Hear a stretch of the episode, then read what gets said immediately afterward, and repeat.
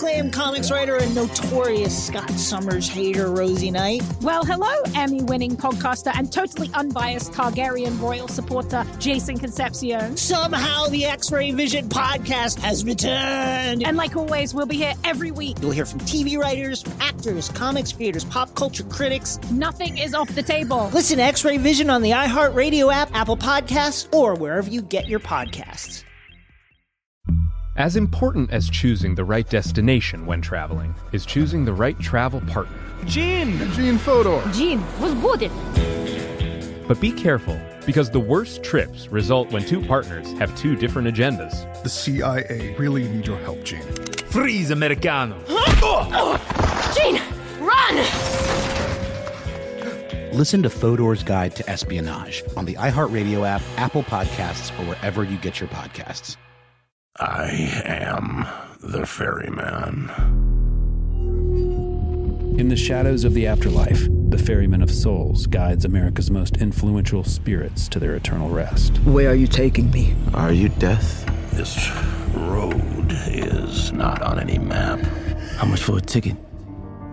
All I ask for in payment is a tale. I don't know who got to Kennedy first. And the devastation those first bombs caused. I've never been to hell, but I know intimately the hymns of the damned. Binge this season of The Passage now. Listen on the iHeartRadio app, Apple Podcasts, or wherever you listen to podcasts.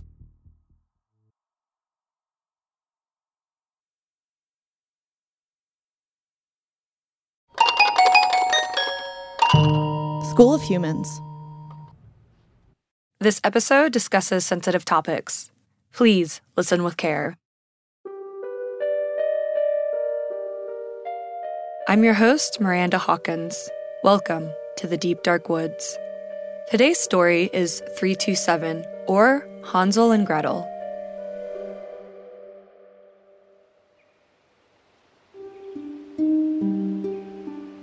Next to a great forest, there lived a poor woodcutter who had come upon such hard times that he could scarcely provide daily bread for his wife and his two children, Hansel and Gretel. Finally, he could no longer even manage this, and he did not know where to turn for help. One evening, as he was lying in bed worrying about his problems, his wife said to him, Listen, man. Early tomorrow, take the two children, give them each a little piece of bread. Then, lead them into the middle of the thickest part of the woods, make a fire for them, and leave them there, for we can no longer feed them. No, woman, said the man. I cannot bring myself to abandon my own children to wild animals that would quickly tear them to pieces. If you don't do it, said the woman, all of us will starve together. And she gave him no peace until he said yes. The two children were still awake from hunger and heard everything that the mother had said to the father. Gretel thought that she was doomed and began to cry pitifully. But Hansel said, Be quiet, Gretel, and don't worry. I know what to do. With that, he got up, pulled on his jacket, opened the lower door, and crept outside. The moon was shining brightly, and the white pebbles were glistening like silver coins. Hansel bent over and filled his jacket pockets with them, as many as would fit. Then he went back into the house and said, Don't worry, Gretel. Sleep well. Then he went back to bed and fell asleep. The next morning, the mother came and woke them both before sunrise. Get up, you children, we're going into the woods. Here's a little piece of bread. Take care and save it until midday. Gretel put the bread under her apron because Hansel's pockets were full of stones, and they set forth into the woods. After they had walked a little way, Hansel began stopping again and again and looking back toward the house. The father said, Hansel, why are you stopping and looking back? Pay attention now and keep up with us. Oh, father, I am looking at my white cat that is sitting on the roof and wants to say goodbye to me. The mother said, You fool, that isn't your cat. That's the morning sun shining on the chimney. However, Hansel had not been looking at his cat, but instead, he had been dropping the shiny pebbles from his pockets onto the path.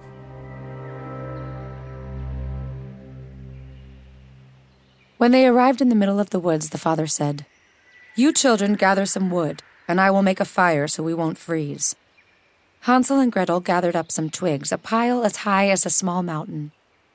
They set it afire, and when the flames were burning well, the mother said, Lie down by the fire and sleep. We will go into the woods to cut down trees. Wait here until we come back and get you.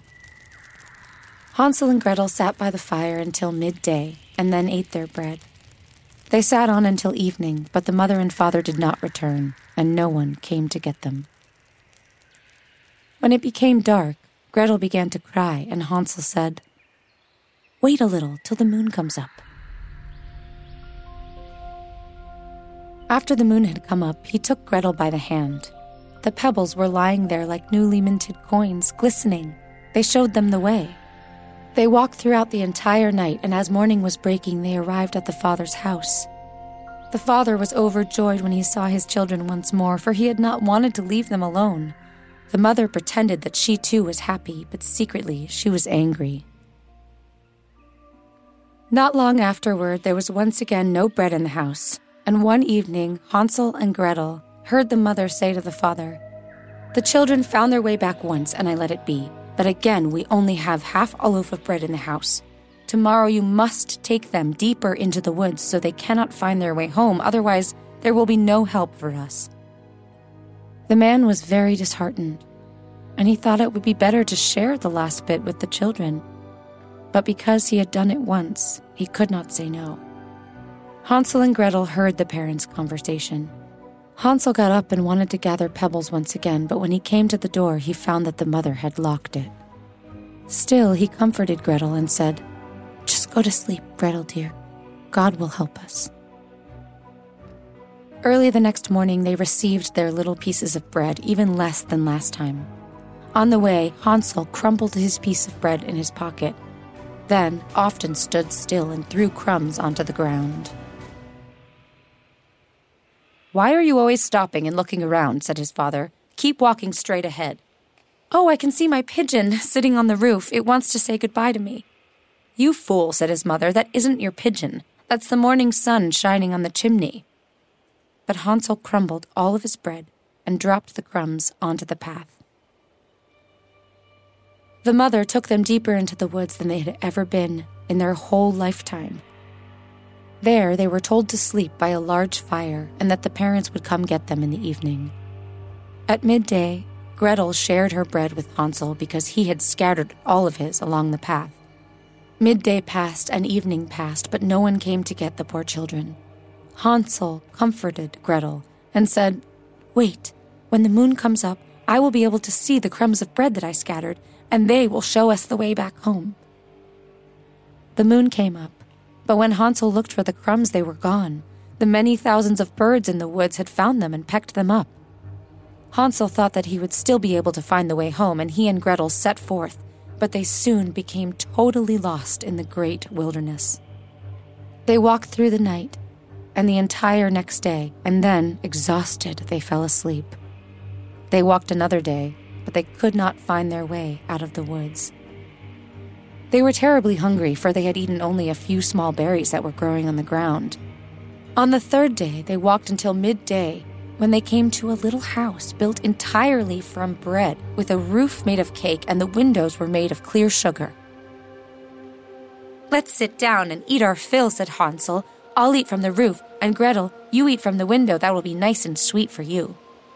Hansel had already eaten a piece from the roof, and Gretel had eaten a few round window panes and she had just broken out another one when she heard a gentle voice calling from inside. Nibble, nibble, little mouse, who's nibbling at my house? Hansel and Gretel were so frightened that they dropped what they were holding in their hands, and immediately they saw a little woman as old as the hills creeping out the door. She shook her head and said, Oh, you dear children, where did you come from? Come inside with me and you will be just fine. She took them by the hand and led them into her house.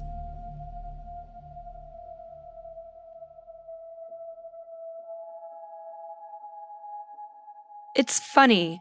I've never thought of Hansel and Gretel as a dark fairy tale. Or maybe I've heard it so many times, it's lost some of its impact. But how the story of Hansel and Gretel came to be is more horrific than the tale itself. From around 950 to 1250 AD, during Europe's medieval period, there was a peculiar phenomenon. The temperature began to rise. There's a lot of reasons for this to happen, but the result was that this unseasonably warm time led to a surplus in crops, and Europe's population exploded. But then, in the early 1300s, temperatures dropped. For Europe, this meant torrential rains and cold weather, crops failed, and livestock died. All of a sudden, that population boom that seemed so great was in a dire situation. People were sick, people were starving. When it came to basic items like grain, wheat, barley, oats, bread, and salt, it was either too expensive or just gone. In desperation, people resorted to murdering and stealing just to fill their bellies. Adults starved themselves so the young could eat, or they would abandon their children. And if that wasn't enough, people also ate dogs and horses. People would even eat each other. It was eat or be eaten. Along with a mass famine, regions were destabilized, which led to class warfare and political strife. Europe was in chaos. Finally, in 1317, the crop stabilized. But it wasn't until five years later the food supply was replenished. During this time, Northern Europe alone, which includes Germany, saw 5 to 12% of their population die of starvation and starvation related illnesses. This is where people believe the tale of two starving children abandoned by their mother and father began. Centuries later, the Brothers Grimm heard the story of Hansel and Gretel. Some people think the story might have come from the German region of Hesse, which is where Jacob and Wilhelm Grimm were from. But most people think the brothers heard the story from a 12 year old girl named Henrietta Dorothea Wild. She was called Dortchen for short. Dortchen's father forbade her and his six other daughters from hanging out with the brothers because they were too poor. But fast forward to 1825, Dortchen became Mrs. Grimm when she and Wilhelm were married. The Brothers Grimm published Hansel and Gretel in their first collection in 1812. Picking up from where we left off at the start of this episode, after the children met the old woman in the woods, she led them to her house. The witch then locked Hansel in a cage while she made Gretel do the housework. The witch wanted to eat both children, but started with Hansel, she forced Hansel to eat every day to fatten him up. She'd then make him stick out his finger to check if he was getting fatter, but Hansel would stick out a bone instead. After a month, the witch got fed up and decided she was going to eat Hansel. When the witch called Gretel over and asked her if the oven was hot enough, Gretel tricked the witch, saying she didn't know how to tell. So the witch leaned over to show Gretel, and then Gretel shoved the witch in the oven and locked it up, leaving the witch to burn. After Gretel freed her brother, the two made it home. Their father was overjoyed to see them. Their mother, however, was dead. Of course, the Grimm's Hansel and Gretel wasn't the only version of this story. We know that stories travel and adapt across places and time, resulting in numerous variations with common themes and ideas. Besides, Germany was not the only place where children were abandoned in the woods. One was written by Italian author Giambattista Basile, who was born in 1566 and died in 1632. His version, Nennillo and Nennella, was published after his death, although the published date is unknown. But in this one, it's a stepmother, not the mother who forces the father to abandon the children. The two kids are separated by the howling of a prince's hounds. The young boy is taken in by the prince, the sister by pirates. When the pirates are attacked and shipwrecked, a large magical fish swallows her whole. And she grows up in a mansion inside the fish's belly. Years later, the sister catches sight of her brother on shore, and they are reunited when the fish delivers her to him. The prince then puts out a call to find their father, who eventually shows up at the castle glad to see his children are safe and alive. As for the cruel stepmother, she is put in a cask and rolled down a mountain.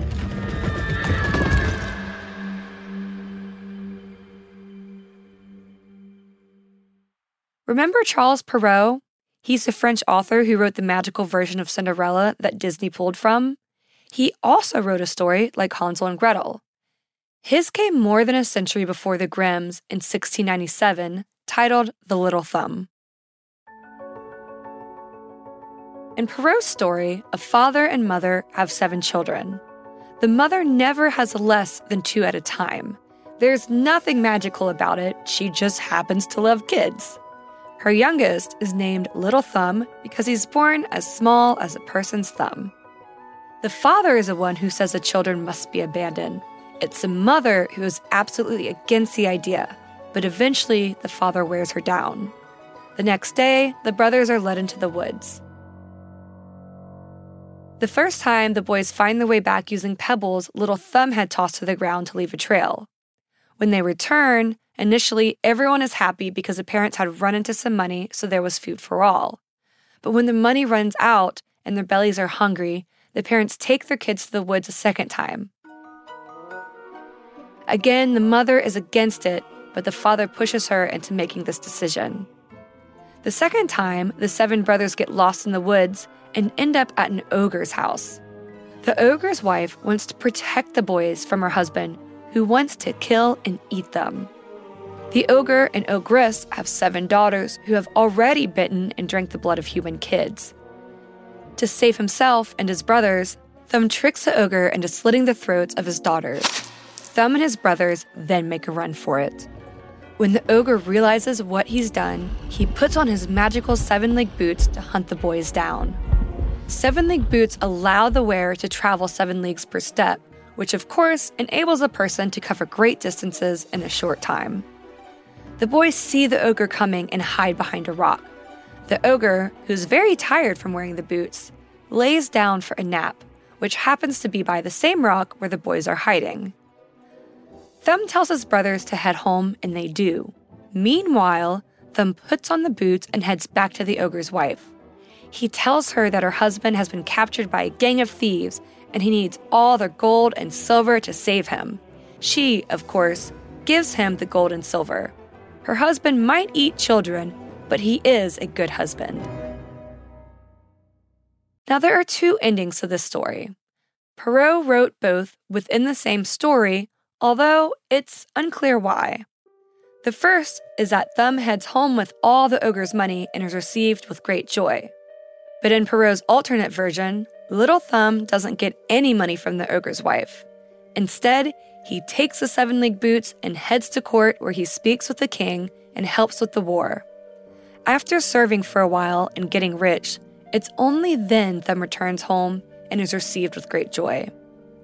While Basile's story involves child abandonment, it lacks cannibalism. It's also more in line with a traditional fairy tale in that it has a clear and decisive happy ending. Perrault's is different in that the roles of the mother and father are reversed. And while it still involves child abandonment, cannibalism still plays a factor. However, there is something to be said about the ogress wanting to protect the seven brothers. So, what about Hansel and Gretel? Well, as time went on, Hansel and Gretel's roots became too dark, even for the brothers Grimm.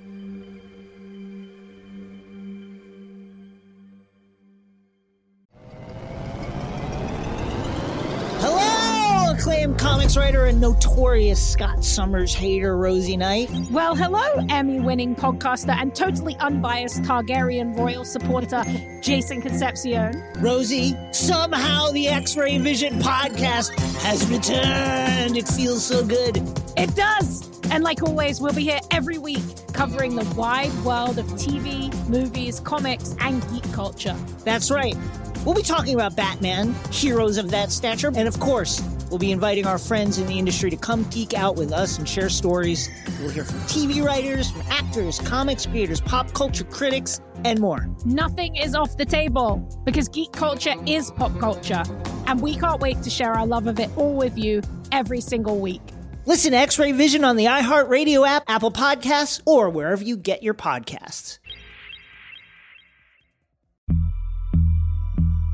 As important as choosing the right destination when traveling is choosing the right travel partner.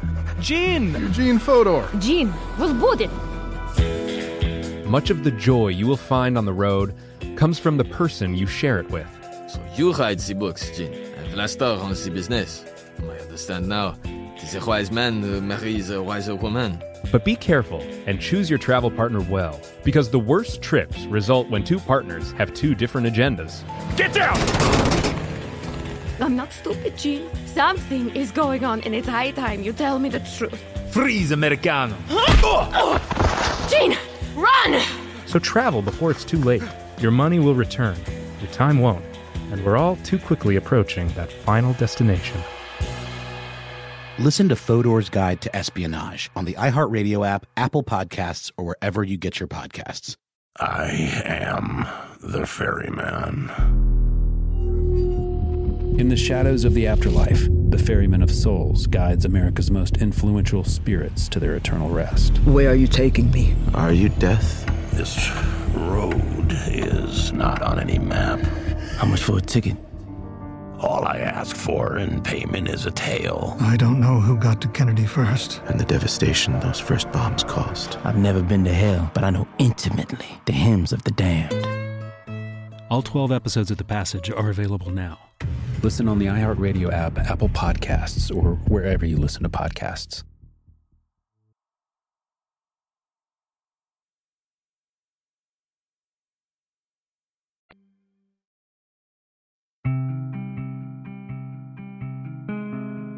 My first memories of Hansel and Gretel always include the stepmother. It was a stepmother who came up with the idea to abandon the kids. It was a stepmother who convinced the father to go along with the plan. It was a stepmother who felt no remorse about leaving two children alone in the woods. But as you heard at the beginning of this episode, the original Brothers Grimm story didn't have a stepmother. It was a children's biological mother who did all of those things. Even for Jacob and Wilhelm, this soon became too dark for them. How could a mother abandon her own children? It was too dark a mark on motherhood.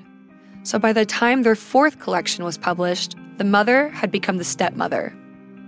Also, after the mother became a stepmother, she went from being portrayed as practical to mean, even abusive. She called both the husband and children names like fool and lazybones, and was more apt to criticize and scold. The father evolved into a more sympathetic character. This is shown through changes made in his dialogue. There's one line that is added in the later version where the father says, But I do feel sorry for the poor children.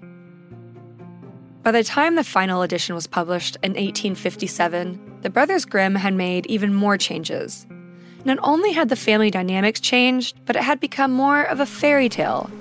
For example, at the end of the final story, the children come to a large body of water they can't cross. So they call out, and a duckling carries them across one at a time before finally making a home to their father. And as the years passed, Hansel and Gretel drifted even further from its dark, twisted roots.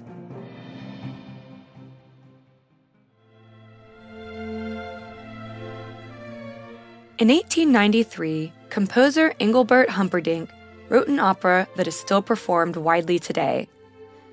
In his story, Hansel and Gretel's father is a broom maker. The children are home when Hansel complains he's hungry, so Gretel shows him milk the neighbors have given them.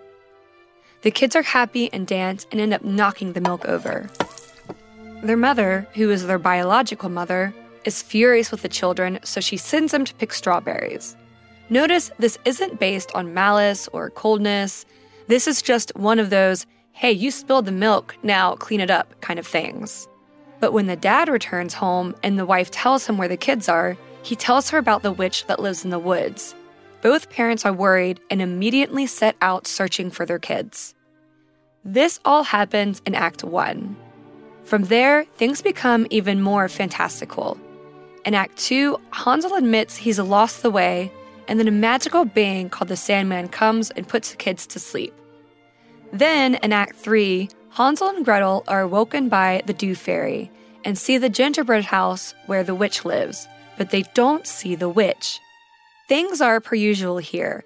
with the witch getting shoved and burned in the oven, and Hansel and Gretel escaping, except with a lot more spell casting. Also, after the witch is shoved into the oven, it explodes, and then all the children that had been captured and turned into gingerbread before Hansel and Gretel are turned back into children. It's not clear if the other kids make it home to their parents, but overall, it's portrayed as a happy ending for everyone. It's a far cry from the original Grimm tale of food insecurity, starvation, and child abandonment. And while Grimm had a witch and at some point a duck, it did not have a magic wand or spells or a sandman. Ray Harryhausen dropped his stop motion animation in 1951. The story once again has changed completely. In this story, Hansel and Gretel head into the woods to forage for food to help their dad, who is stressed trying to keep enough food on the table. What's important to note here is they choose to go into the woods entirely of their own free will. After their many ordeals, they are, of course, rewarded with gold, silver, and precious jewels. Each version of Hansel and Gretel has its own moral, but this one was specifically about familial bonds. During the 1950s, nuclear families were important, meaning a mother, father, and children. Divorce was majorly looked down upon, so value was placed on keeping the family together. This is shown through Ray Harryhausen's stop motion, and that it was about the children wanting to help their father rather than the father or parents betraying the children. The entire ordeal strengthened the family's relationship. And then in 1983, the story was stripped down even further with Shelley Duvall's fairy tale theater, which was created for television. The big takeaway from the fairy tale theater is that it's a cautionary tale for kids to not take candy from strangers. In the early 2000s, there were a couple more remakes. Hansel and Gretel Get Baked was a weird, trippy movie released in 2013 that involved a witch growing weed and two kids who like to get high. There's a witch who, in order to stay young, kills and eats teenagers.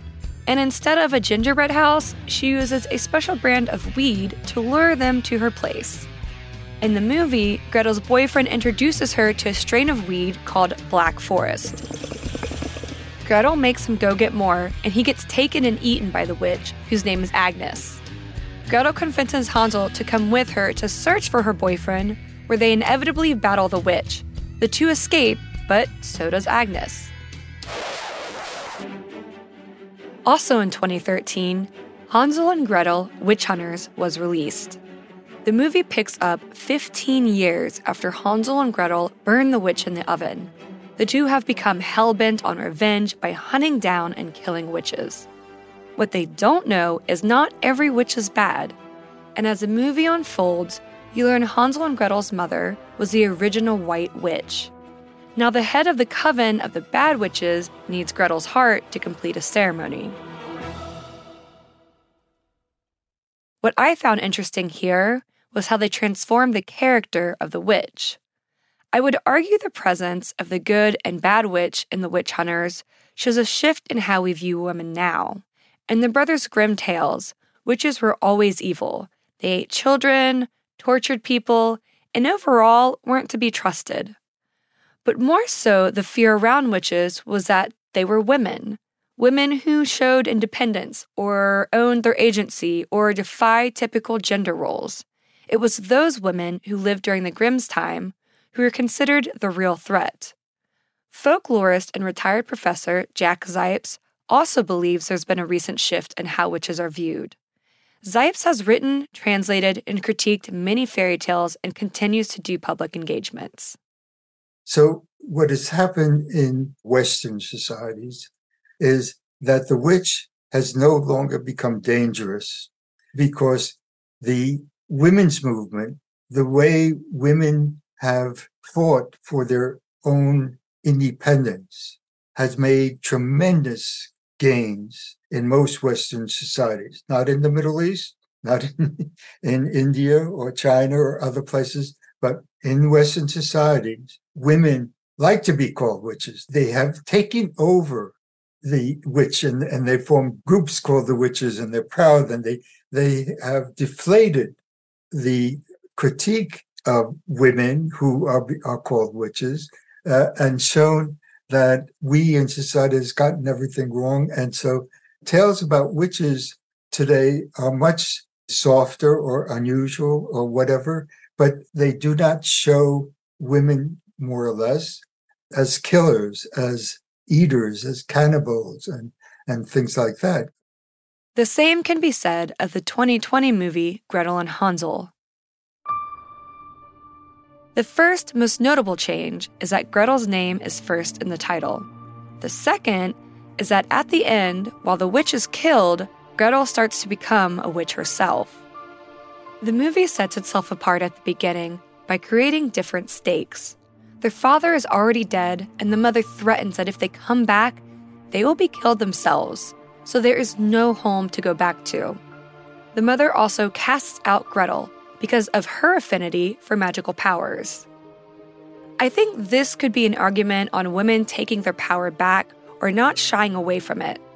Other articles I've read point to this film showing a shift from patriarchy to matriarchy and also a lesson of gender roles since Gretel, by circumstances, is found taking care of her brother at such a young age, at least at the beginning of the film.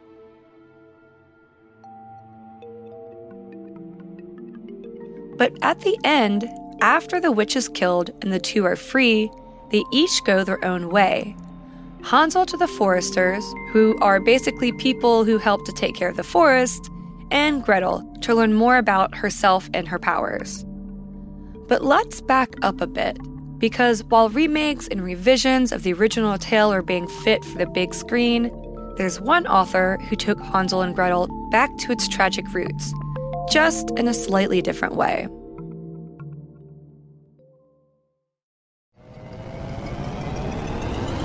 Hello, acclaimed comics writer and notorious Scott Summers hater, Rosie Knight. Well, hello, Emmy winning podcaster and totally unbiased Targaryen royal supporter, Jason Concepcion. Rosie, somehow the X Ray Vision podcast has returned. It feels so good. It does. And like always, we'll be here every week covering the wide world of TV, movies, comics, and geek culture. That's right. We'll be talking about Batman, heroes of that stature, and of course, we'll be inviting our friends in the industry to come geek out with us and share stories. We'll hear from TV writers, from actors, comics creators, pop culture critics, and more. Nothing is off the table because geek culture is pop culture, and we can't wait to share our love of it all with you every single week. Listen to X Ray Vision on the iHeartRadio app, Apple Podcasts, or wherever you get your podcasts. As important as choosing the right destination when traveling is choosing the right travel partner. Gene! Eugene Fodor! Gene, was booted! Much of the joy you will find on the road comes from the person you share it with. So you write the books, Gene, and Vlasta run the business. I understand now. The wise man uh, marries a wiser woman. But be careful and choose your travel partner well, because the worst trips result when two partners have two different agendas. Get down! I'm not stupid, Gene. Something is going on, and it's high time you tell me the truth. Freeze, Americano! Gene, run! So travel before it's too late. Your money will return, your time won't, and we're all too quickly approaching that final destination. Listen to Fodor's Guide to Espionage on the iHeartRadio app, Apple Podcasts, or wherever you get your podcasts. I am the ferryman. In the shadows of the afterlife, the Ferryman of Souls guides America's most influential spirits to their eternal rest. Where are you taking me? Are you death? This road is not on any map. How much for a ticket? All I ask for in payment is a tale. I don't know who got to Kennedy first. And the devastation those first bombs caused. I've never been to hell, but I know intimately the hymns of the damned. All 12 episodes of The Passage are available now. Listen on the iHeartRadio app, Apple Podcasts, or wherever you listen to podcasts.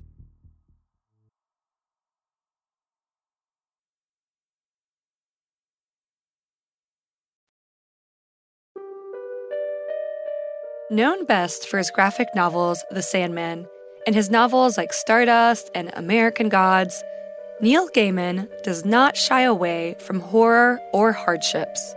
In fact, all of his stories center on uncomfortable truths. And in 2014, he and illustrator Lorenzo Mattotti teamed up to create their own version of Hansel and Gretel. In Gaiman's retelling, the family is poor, but they still have enough to eat. They catch game in the woods, dig up vegetables from the gardens.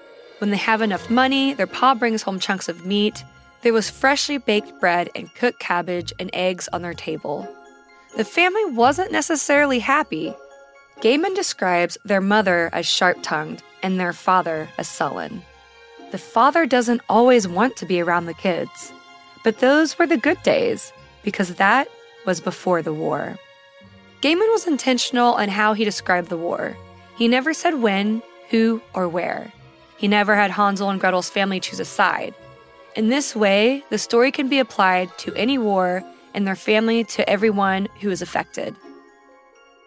As the war drags on, there is no food to be found, and that is when the mother mentions to the father that they must take the kids to the woods. The ending is also different. Not only do the children return to a happy father and a dead mother, but in the years that followed, there were no more empty plates.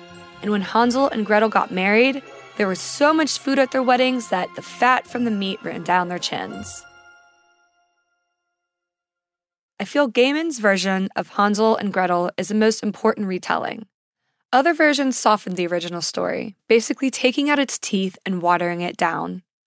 Gaiman's version restored some of the initial integrity of Hansel and Gretel being about famine and child abandonment. But as retired professor Jack Zipes points out, war is not the only reason for child abandonment. And it's popular today because we abandon children, we abuse children. You know, you can talk about all the people who are coming to our country from South America who send their children ahead of themselves because they can't get there. But the children might be, they pray probably, you know, that the children will have a better life if they get to America. But they abandon them on the border. There are tons of children who have been abandoned by their parents because they don't know what to do. And so, why do we continue to read, listen, and play with this particular tale? It's because of the fact that we haven't resolved this, we have not developed the conditions that we should develop that will enable poor people to lead fulfilled lives. And this tale deals with that question. It deals with why we abandon children, leave them. But the whole question of abandonment of children hasn't gone away today. And that's why Hansel and Gretel is so significant.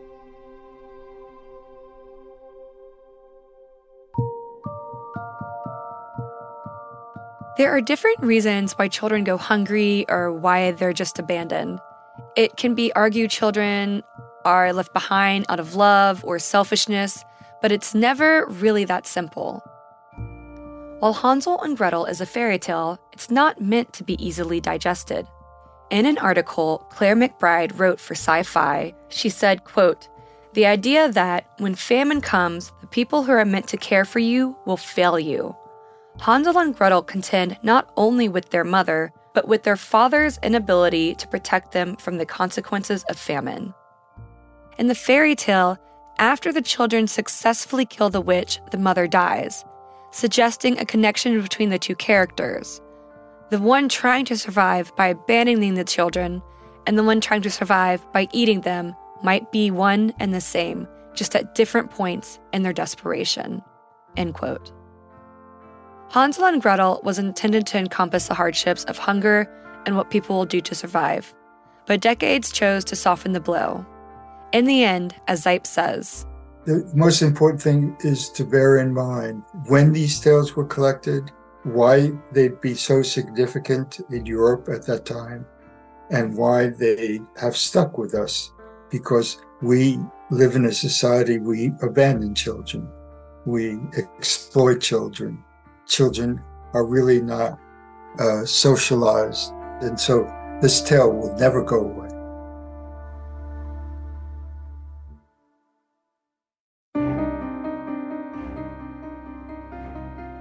Next time, beware those who say they want to help. It always comes with a price.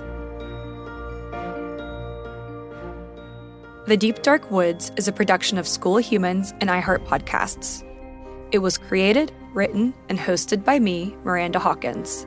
This episode was produced by Mike Hall June with senior producer Gabby Watts. Executive producers are Virginia Prescott, Brandon Barr, Elsie Crowley, and Maya Howard. Stories were voiced by Julia Kriskow. Theme song was composed by Jesse Neiswanger, who also sound designed and mixed this episode. If you enjoyed this show, please leave a review. And you can follow along with the show on Instagram at School of Humans.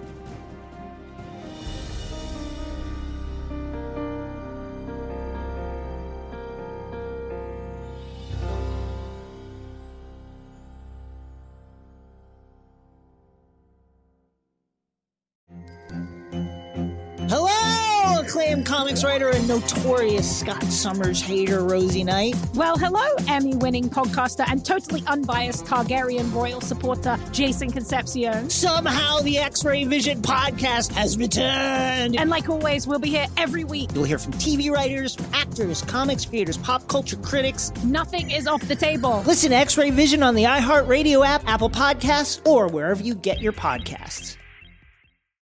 As important as choosing the right destination when traveling is choosing the right travel partner.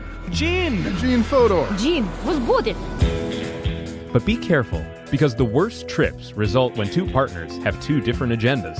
The CIA really need your help, Gene. Freeze, Americano! Huh? Oh. Gene, run! Listen to Fodor's Guide to Espionage on the iHeartRadio app, Apple Podcasts, or wherever you get your podcasts. I am the ferryman. In the shadows of the afterlife, the Ferryman of Souls guides America's most influential spirits to their eternal rest. Where are you taking me? Are you death? This road is not on any map. How much for a ticket? All I ask for in payment is a tale. I don't know who got to Kennedy first. And the devastation those first bombs caused. I've never been to hell, but I know intimately the hymns of the damned. Binge this season of The Passage now. Listen on the iHeartRadio app, Apple Podcasts, or wherever you listen to podcasts.